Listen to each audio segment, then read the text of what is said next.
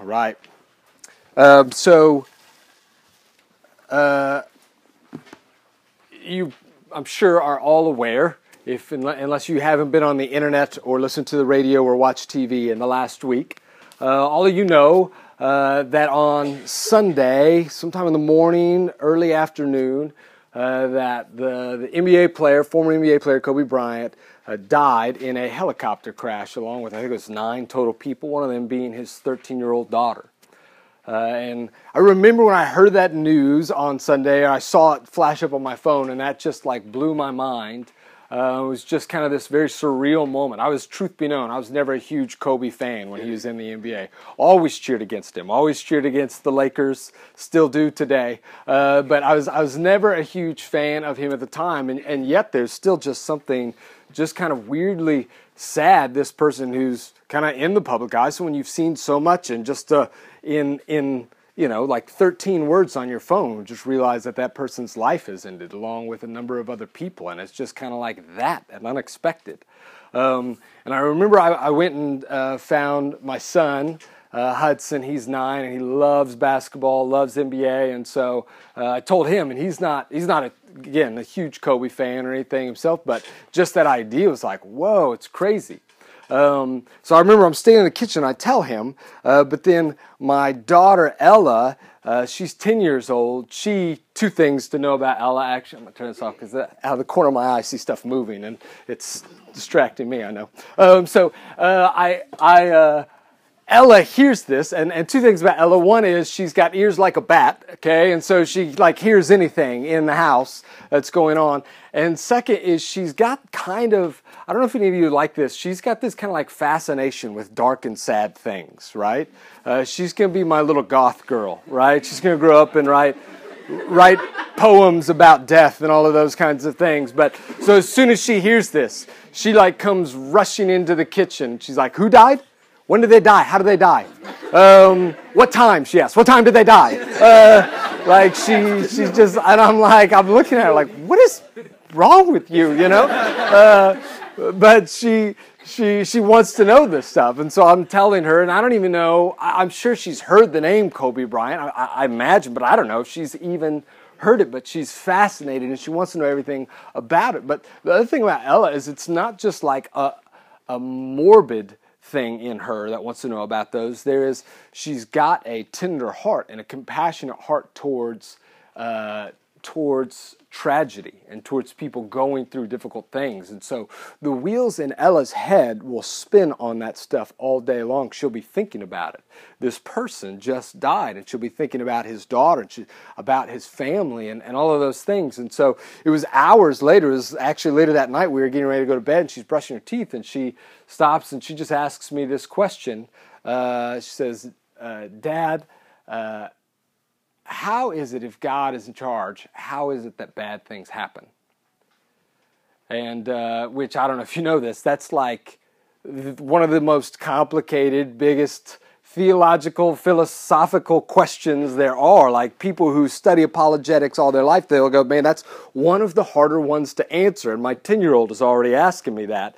Um, and I'm just trying, she's going to keep me on my toes. Uh, and so so I sat there and tried to talk to her a little bit about that. Side note, by the way, um, I don't know how many of you guys think about those kinds of questions and wonder about those kinds of things. Uh, we, we tried to start a couple years ago putting together a little resource for you guys. Um, if you go and you find our teaching on iTunes or on SoundCloud, the Table O S U is, is what it is. Um, we have uh, our, all our teaching from Thursday nights, but we also have a, a number of these little episodes on here. The title will always start with A N fifteen, for Apologetics in fifteen. And in fifteen minutes or less, try and deal with a question like, how could a good God allow suffering? Um, does science disprove Christianity? Is the Bible full of contradictions? How do I speak to a professor who's attacking my faith? Um, so just want to throw that out there as something that may be an encouragement to you to check those things out. But but Ella's asking me those kinds of questions at ten already, and she wasn't done. Uh, that night later, as I'm tucking her in bed, and, and I'll try to kind of just sit there and talk with them, and we, we sing and pray together, but she stopped and she asked me this question. And she said, I know this is a crazy question to ask, Dad, but she said, um, is it ever okay to think that God is bad? it's never okay to think that he did something bad. Like if people, when people die, or like when friends move away. So now it's getting personal because she's talking about actual experiences in her life. When, when close friends move away. Um, and I'm sitting here as a dad, I'm trying to think through how to answer this exactly. Um, because on the one hand, uh, I want to speak the truth to her. Um, and, and I want her to know that, dude, there is nothing. Um, I, my answer was, one of, one of the things I said to her is, it's kind of like thinking blue is orange. I'm not saying you're a terrible person if you think that the color blue is orange. It just factually cannot be the case. And with God himself, he cannot do things that are wrong or bad. Um, and this is what is true. And so I want to answer her truthfully, but at the same time, I, I, I'm trying to be careful because she's not trying to be disrespectful or rebellious. She's having an honest question. I don't know if you've ever had a question like that. Is God bad, or has he done something wrong? Has he done something that he ought not to have done? Um, last week, we wrapped up Romans eight, which is one of the most kind of exhilarating, um, like mountain peak, mountaintop texts in all the Bible. This incredible text that is all about the amazing commitment God has to us as his people, and therefore the incredible assurance we can have that there is nothing in the world that can separate you from the love of Jesus. Uh, Paul ends it with this, this idea, for I am persuaded um, that neither death, nor life, nor angels, nor rulers, nor things present, nor things to come, nor powers, nor heights, nor depth, nor any other created thing will be able to separate us from the love of God that is in Christ Jesus our Lord. And it's this, you can, you can almost just see him just furiously writing these words out with in, excitement and anticipation to be able to get that to the people, this amazing section of Scripture. And, and he ends, and the truth is, man, that would have been the place right there to just end this letter. You could have ended with that. It would have, like, that's the point, Paul, where you drop the quill and just walk out of the room, right?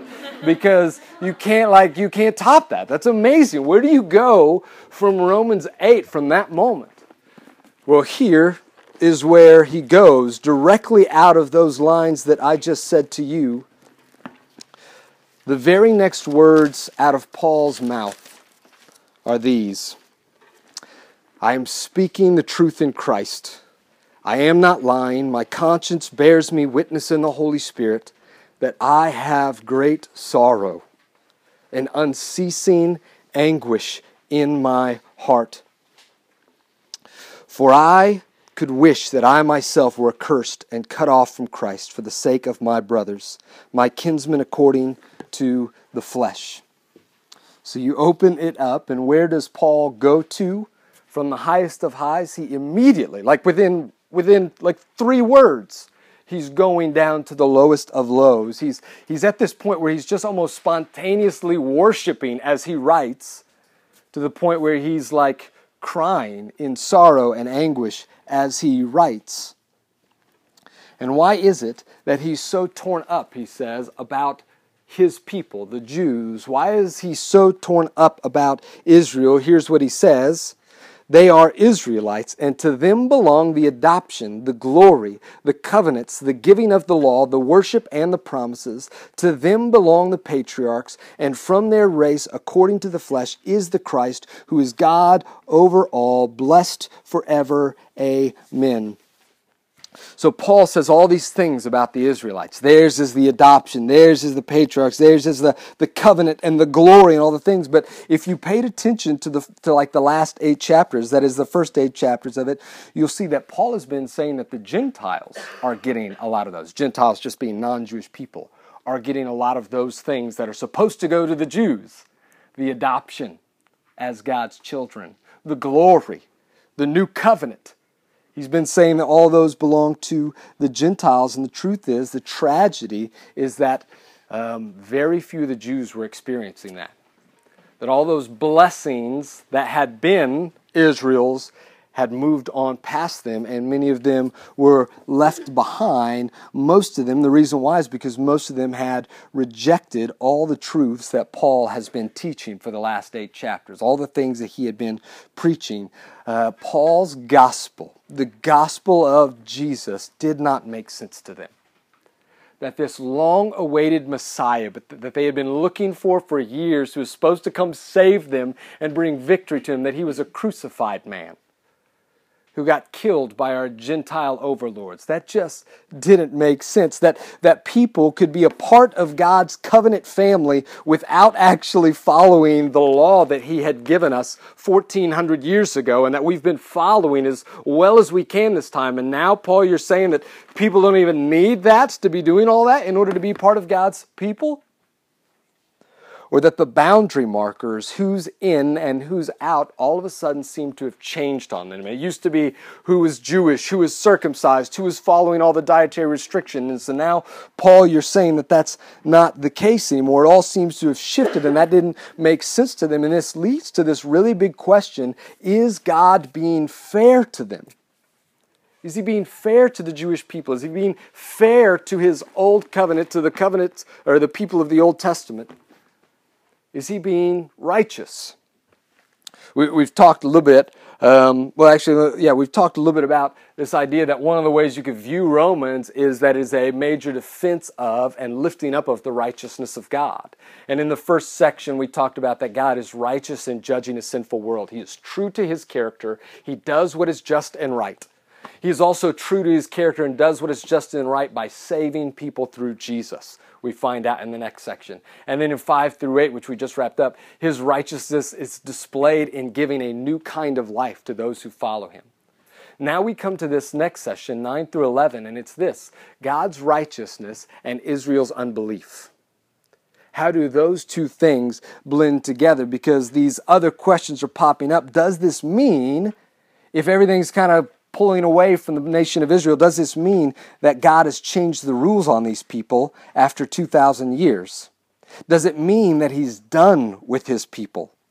And wouldn't that be a failure on God's part if his own people didn't get to see the covenant promises? And how do we know, by the way, that the Jewish people are wrong? I mean, like, if they have been waiting for the Messiah and they don't think Jesus is the Messiah, then how do you know that you're right when you think he's the Messiah? Can we really trust the assurance that Romans eight promises? Yes, God is for you. He'll be with you. But wasn't he for the Jews? Wasn't he with the nation of Israel? And it doesn't seem like it's that way now.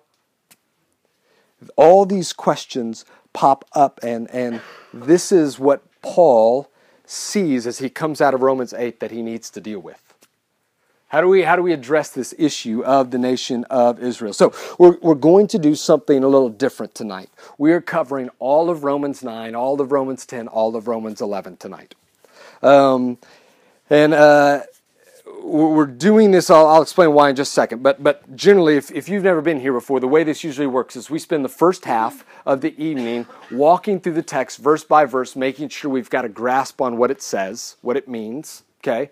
And then we'll take a little break, and then we'll get up for a second half, and we'll take a truth out of that, and we'll teach on that and how we apply that into our lives, how we live that out, all right? What we're going to be doing over the next couple weeks is tonight is all going to be first half. We're just going to be making sure we understand this text. And then next week, we'll come together and we'll start talking about, okay, how do we apply this? How do we live this? What what truths are there in here that need to change us? Um, we're doing that because this is a really difficult section and a highly debated section of Scripture. Um, I, I've mentioned the last couple weeks in my belief that we as human beings have been given free will by God to be able to choose whether or not we are going to follow him, whether or not we are going to place our trust in Jesus, place our faith in him. That there are a number of other people, people that I respect and love, who believe that's not the case. Um, that they believe that um, God chose ahead of time who was going to be saved and who was not going to be saved.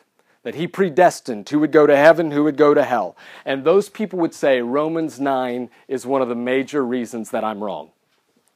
And, and maybe a little bit of Romans eleven, that this whole section, Romans nine and eleven, are two of the biggest reasons that show, Drew, why you're wrong. People don't have free will.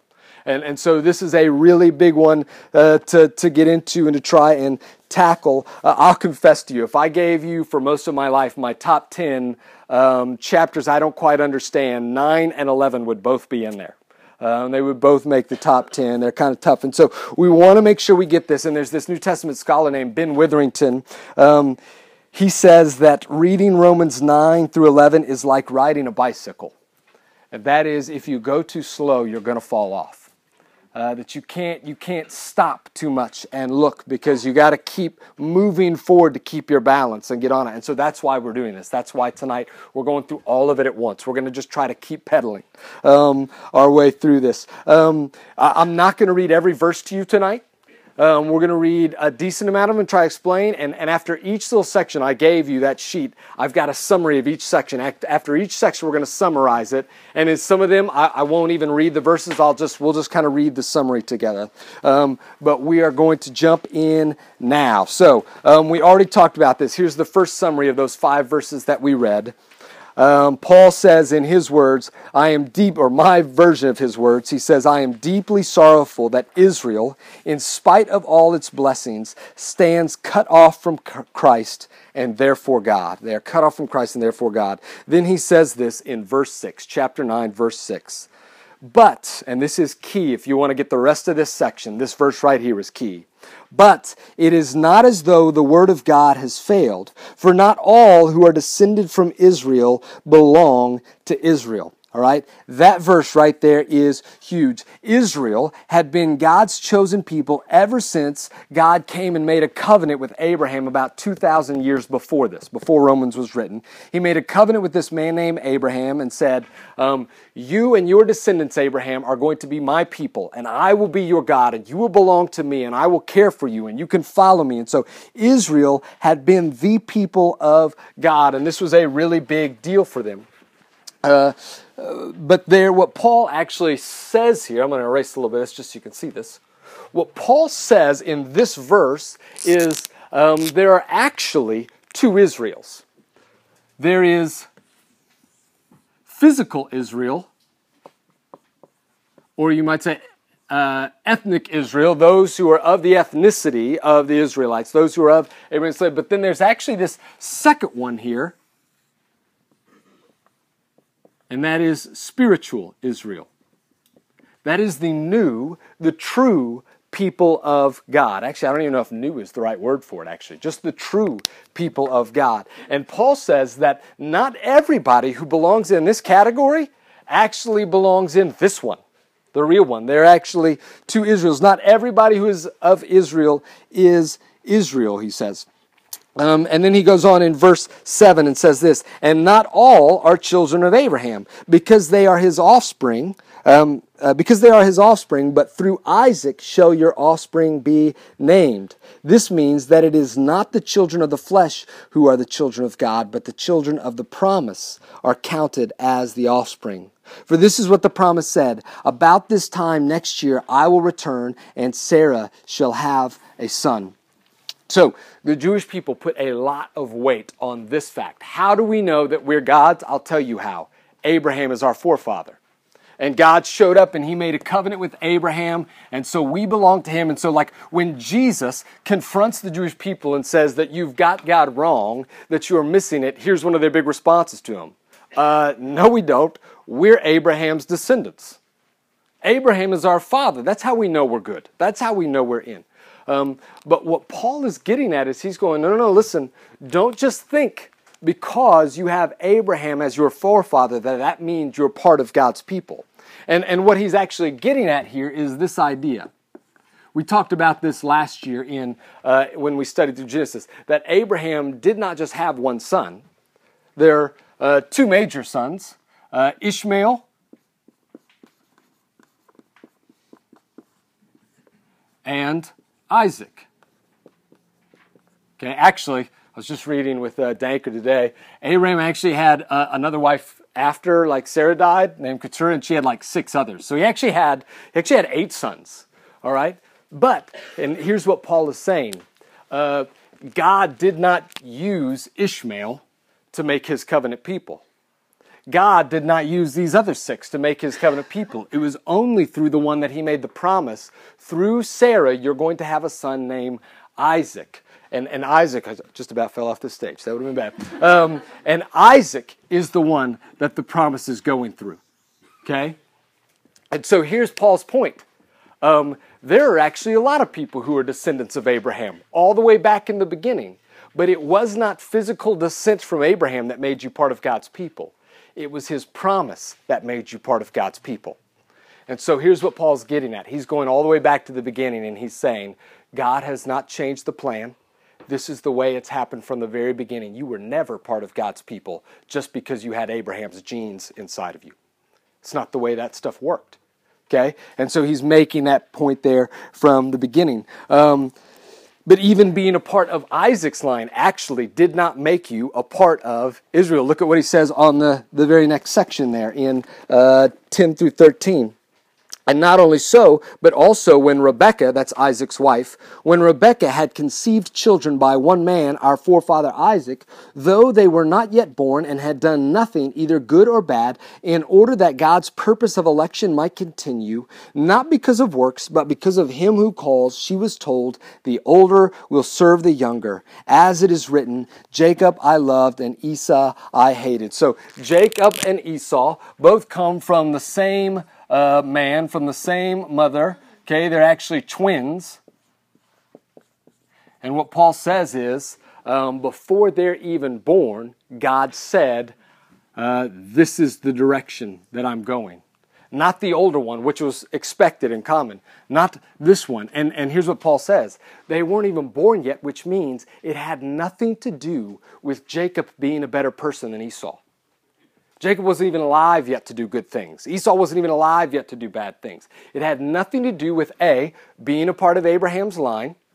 Nope, that's not what makes you God's people. It had nothing to do with being a really good person. That's not what makes you God's people. From the beginning, the true spiritual Israel had more to do with the promise and with grace than it did with your physical descent or with your good deeds, your good works, however you may follow really well, whatever that may be.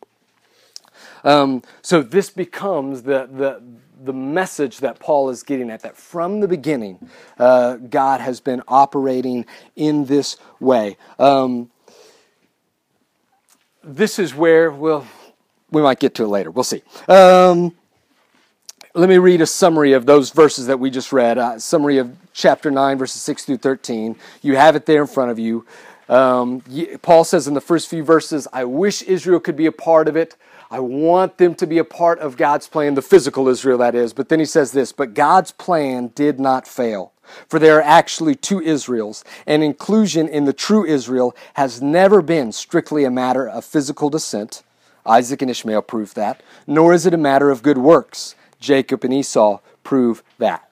Um, So this is where he's starting, and this is where he goes. For into the next section, what he'll begin to talk about is that God's decision to do it this way was not unjust or wrong. Paul says actually that God has a right to show mercy to people for his plan or to harden people for his plan in order to bring about his purposes. And he brings up this example of Pharaoh, that he says God raised up Pharaoh for this specific purpose. That was to see his glory go out and to see his plan go forward. If you read through the story of Exodus, when God wants to set his people free from Egypt, he goes to Pharaoh, and what you see is that Pharaoh hardens his heart, and at the same time, God comes in and hardens Pharaoh's heart. And he uses Pharaoh's hard-heartedness to show off his glory and to bring his plan to fruition. Because Pharaoh's heart was hard, God sent all ten plagues, and his power was displayed. And the Israelite people were able to see this mighty God who is making them um, his people and that we're belonging to him. And so he's saying this is what God does. He can show mercy however he wants to show mercy and use whoever he wants to use. And he can also harden people like Pharaoh in order to show mercy to his people Israel if he wants. Um, at the same time, actually, he says this is what he's now doing with Israel. Now he's actually using their rejection and their hard-heartedness and their rebellion. He's using them as an instrument to bring mercy to spiritual Israel, which includes Gentiles in that covenant. And it includes a remnant of, but not all the Jews. Um, if you read down through the rest of Uh, chapter nine, what you'll see is Paul uses these prophecies from the book of Hosea and from the book of Isaiah, uh, Hosea and Isaiah to prove this. And the reason he's doing this is Paul wants to show you that this is, he's going to take the Jewish scriptures and he's going to say all the way through the Jewish scriptures, this has been true. God's not changing anything up. He's not throwing you a curveball. He has always operated according to the promise and according to grace. He has always been able to show mercy to people to accomplish his purposes and to harden some people to accomplish his purposes. And that happened from Abraham all the way through to the prophets. This is what he's getting at with this. Um, now, here's the question. Why are so many from physical Israel, why are so many people from the nation that Jesus was born out of, the nation of Abraham, why are so many of them failing to be a part of the true Israel, the spiritual Israel? Why are they not getting it? Here's what he says in chapter nine, verse thirty. What shall we say then? That Gentiles who did not pursue righteousness have attained it, that is, a righteousness that is by faith, but that Israel, who pursued a law that would lead to righteousness, did not succeed in reaching that law. Why? Because they did not pursue it by faith, but as if it were based on works. They have stumbled over the stumbling stone, as it is written, Behold, I am laying in Zion a stone of stumbling and a rock of offense, and whoever believes in him will not be put to shame.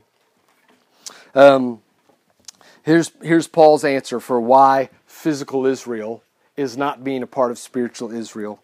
The reason is because while many of the Gentiles have submitted to God's righteousness and they have attained it by faith, the Jewish people have been pursuing a righteousness by their own adherence to the law, which does not work, which is not the way that God designed it. And, and then he does this really interesting thing in verse thirty-three.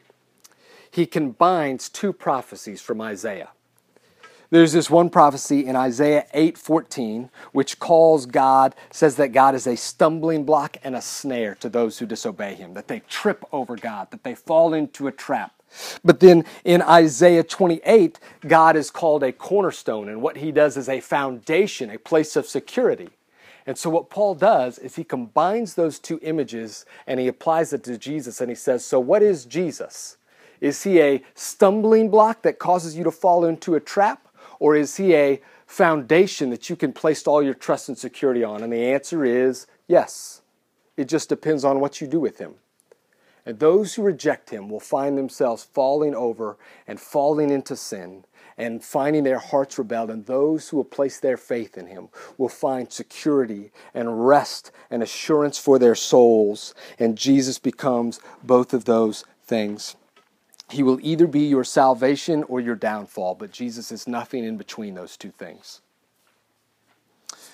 He'll explain here in chapter ten, verses one through four, brothers, my heart's desire in prayer to God for them, that's physical Israel, is that they may be saved. For I bear them witness that they have a zeal for God, but not according to knowledge. For being ignorant of the righteousness of God and seeking to establish their own, they did not submit to God's righteousness. For Christ is the end of the law for righteousness to everyone who believes. So here's what Paul says. He says, listen, the, the Jewish people, physical Israel, they have a zeal for God. They, they, they, they are passionate about him, and Paul can attest to this. He had more passion about God and the law than anybody else um, when he was a Pharisee before he began to follow Jesus. But he says they're ignorant of the main purpose and the main point of God and what he's all about. Says at, in verse four, Christ is the end of the law. The end. The Greek word there is telos. And it, it doesn't just mean like the finish, like it's done. It means like the end goal of the law. It means like the end purpose or the end point, the fulfillment of it.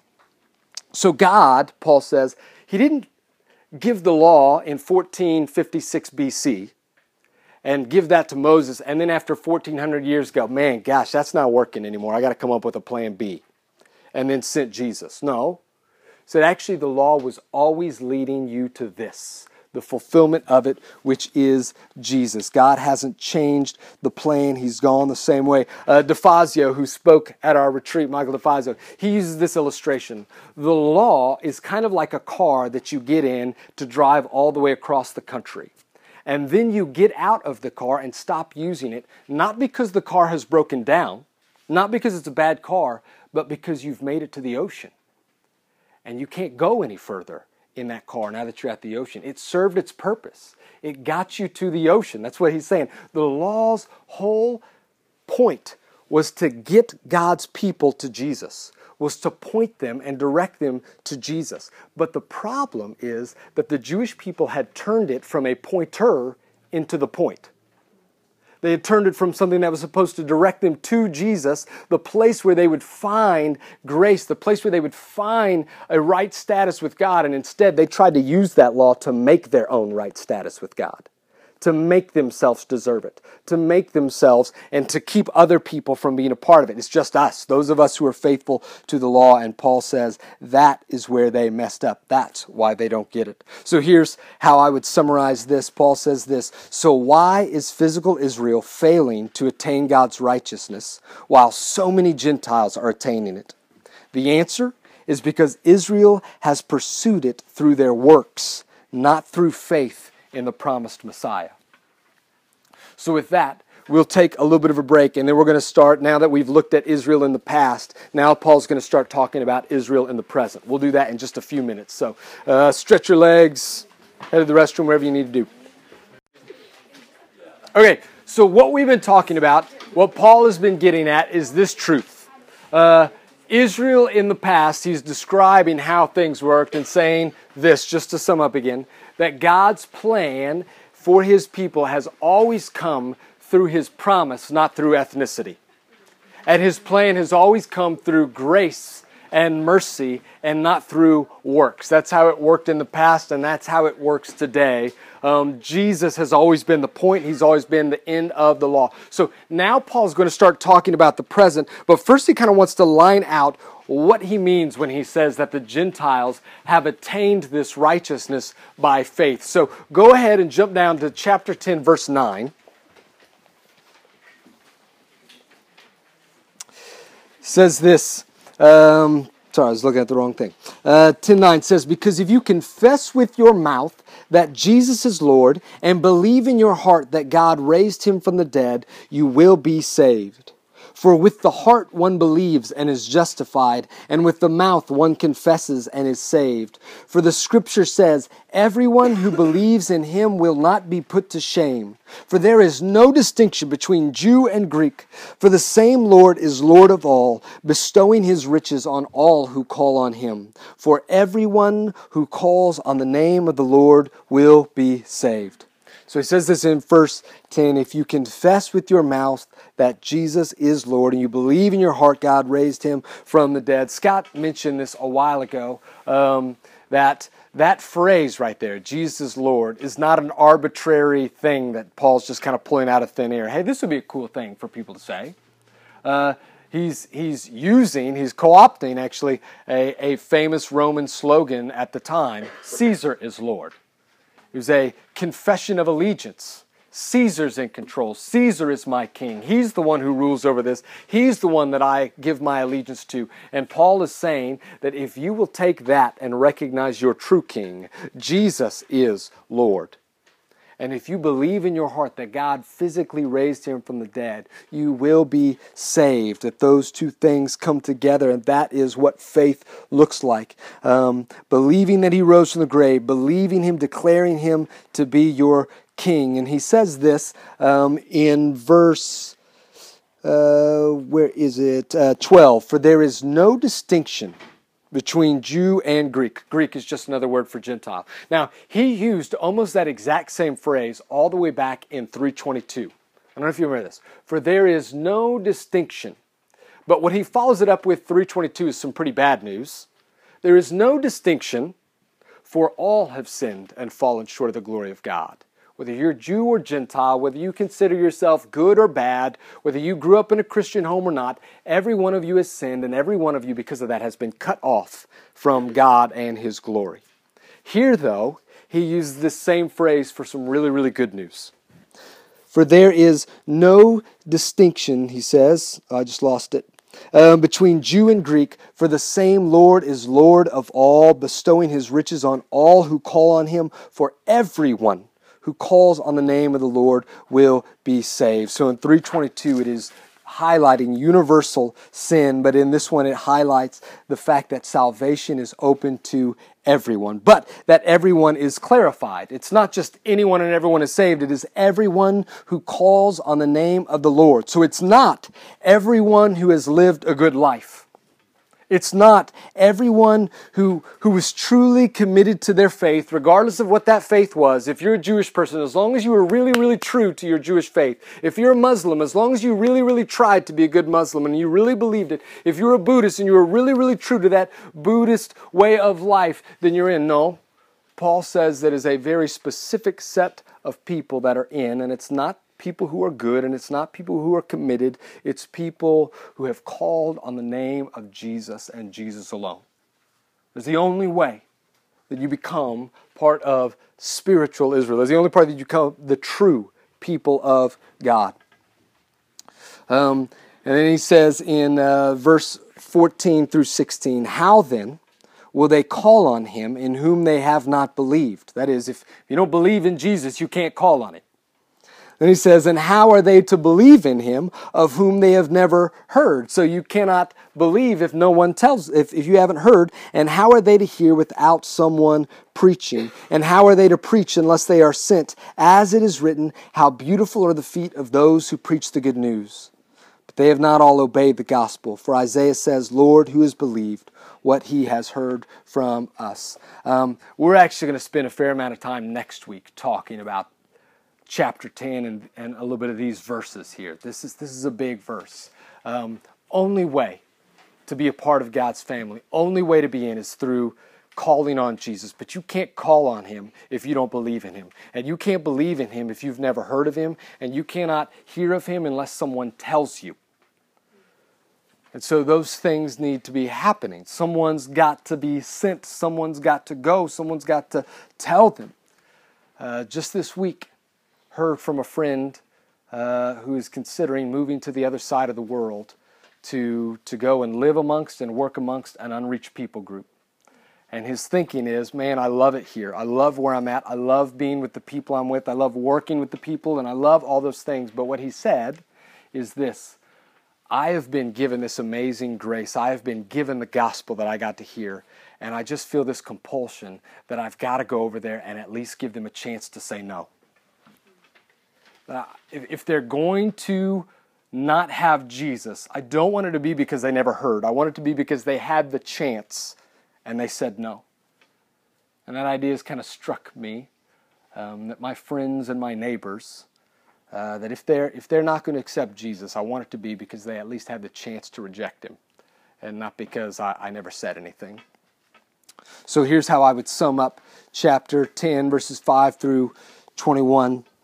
He says, salvation is offered to everyone, Jew or Gentile, in the same way, by believing in Jesus and confessing him as Lord, by hearing the gospel and responding to it in faith. And even though Israel has heard it, or at least most of them, the problem is this: they have not responded in faith.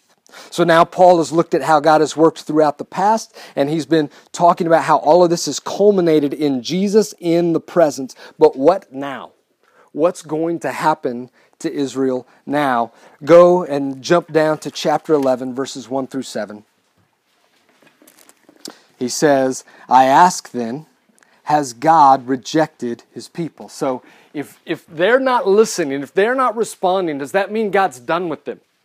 Does that mean he doesn't want anything else more to do with them? And he says this, by no means, for I myself am an Israelite, a descendant of Abraham, a member of the tribe of Benjamin. God has not rejected his people whom he foreknew. Do you not know what the scriptures say of Elijah, how he appeals to God against Israel? He says this, Lord, they have killed your prophets, they have demolished your altars, and I alone am left, and they seek my life. But what is God's reply to him? I have kept for myself seven thousand men who have not bowed the knee to Baal. So too at the present time there is a remnant chosen by grace, but if it is by grace, it is no longer on the basis of works. Otherwise, grace would no longer be grace. What then? Israel failed to obtain what it was seeking. The elect obtained it, but the rest were hardened. So the question, if Israel's not responding to the gospel, is there any hope for them? Is God done with them? And Paul says, no, he's not done with them. He hasn't written them off. He, he says, look at me, I'm proof. I'm an Israelite. I'm physically a member of Israel. I'm ethnically a member of Israel. And I was some of the most passionate against Christianity, against Christ, but he saved me. So I'm living proof that God's not done with them, that he hasn't written them all off. Um, and then he uses this story from First Kings when Elijah is this prophet and almost all of the people of Israel have turned away from God and they've started worshiping Baal. And it's gotten so bad, Elijah's on the run. The wicked queen Jezebel is trying to put him to death because he's speaking out against the false god of Baal. And he's on this side of the mountain and he just cries out to God and he says, "Kill me now, God. This isn't worth it. I've worked hard. I've tried to tell people. I've tried to do the right thing and no one's listening. I'm the only one. I'm the only one who wants to follow you." And what God says in that story to him is exactly what you see there. He says, no, no, no, not the only one. Stop being a drama king or drama queen, Elijah, right? He says, listen, I, I, the truth is, even though it's a small minority, even though you may not know it, I have held back seven thousand people who have not bowed down to Baal. They still worship me. They still follow me. And Paul says, just like it was back then, it is today. Yes, the majority have turned on him. Yes, the majority have, have rejected Jesus, but there is still this small piece, this small remnant of ethnic Israel that is actually a part that is following him, that has accepted Jesus for who he is. Um, so he calls us, he used this phrase, a remnant. And then in the next few verses, um, if you go in through verse ten, he uses these Old Testament scriptures to back this statement up over and over again.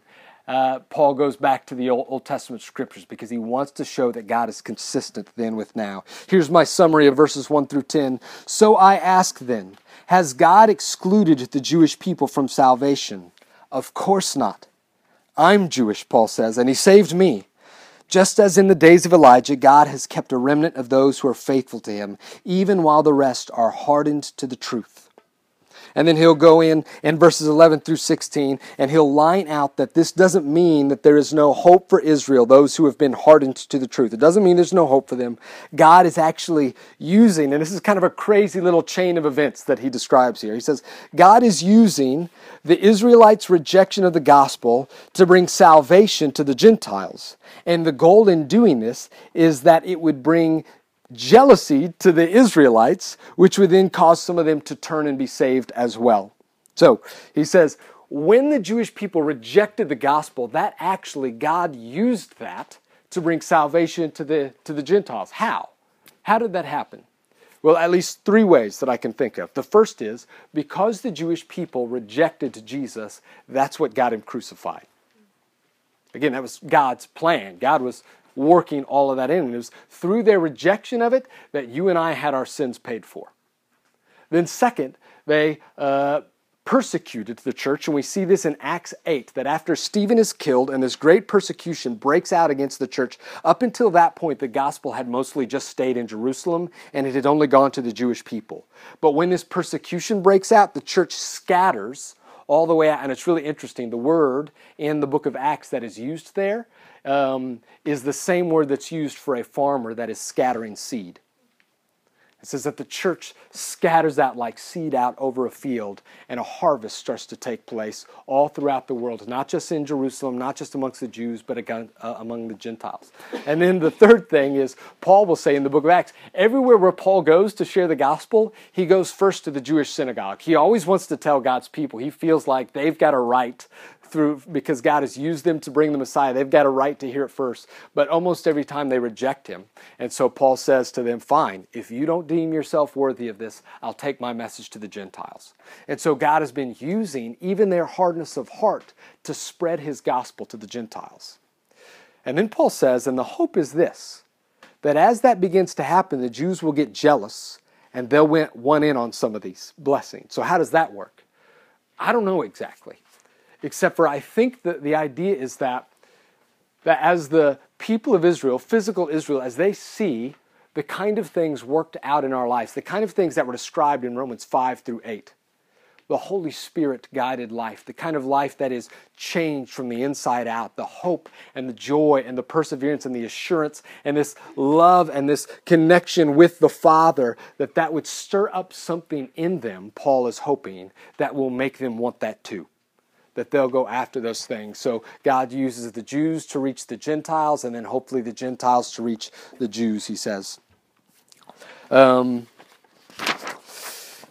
Moving on in the next few verses there of Romans uh, eleven, seventeen through twenty-four, Paul then tells the Gentiles this, that they should not be arrogant or prideful toward physical Israel, because God has used the Jewish people to bring salvation to them. He used them to bring Jesus into the world.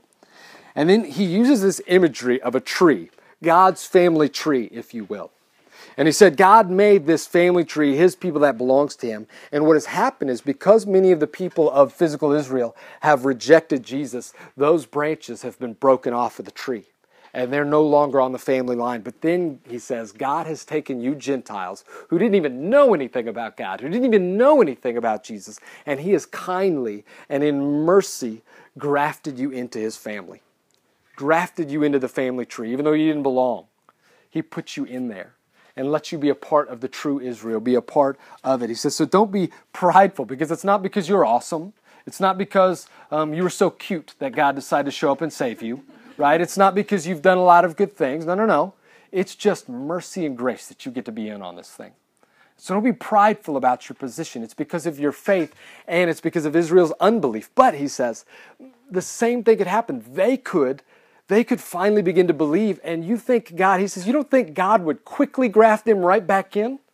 He's ready to bring them right back into this thing so that as many people out of physical Israel can be a part of spiritual Israel as possible. That's what he wants.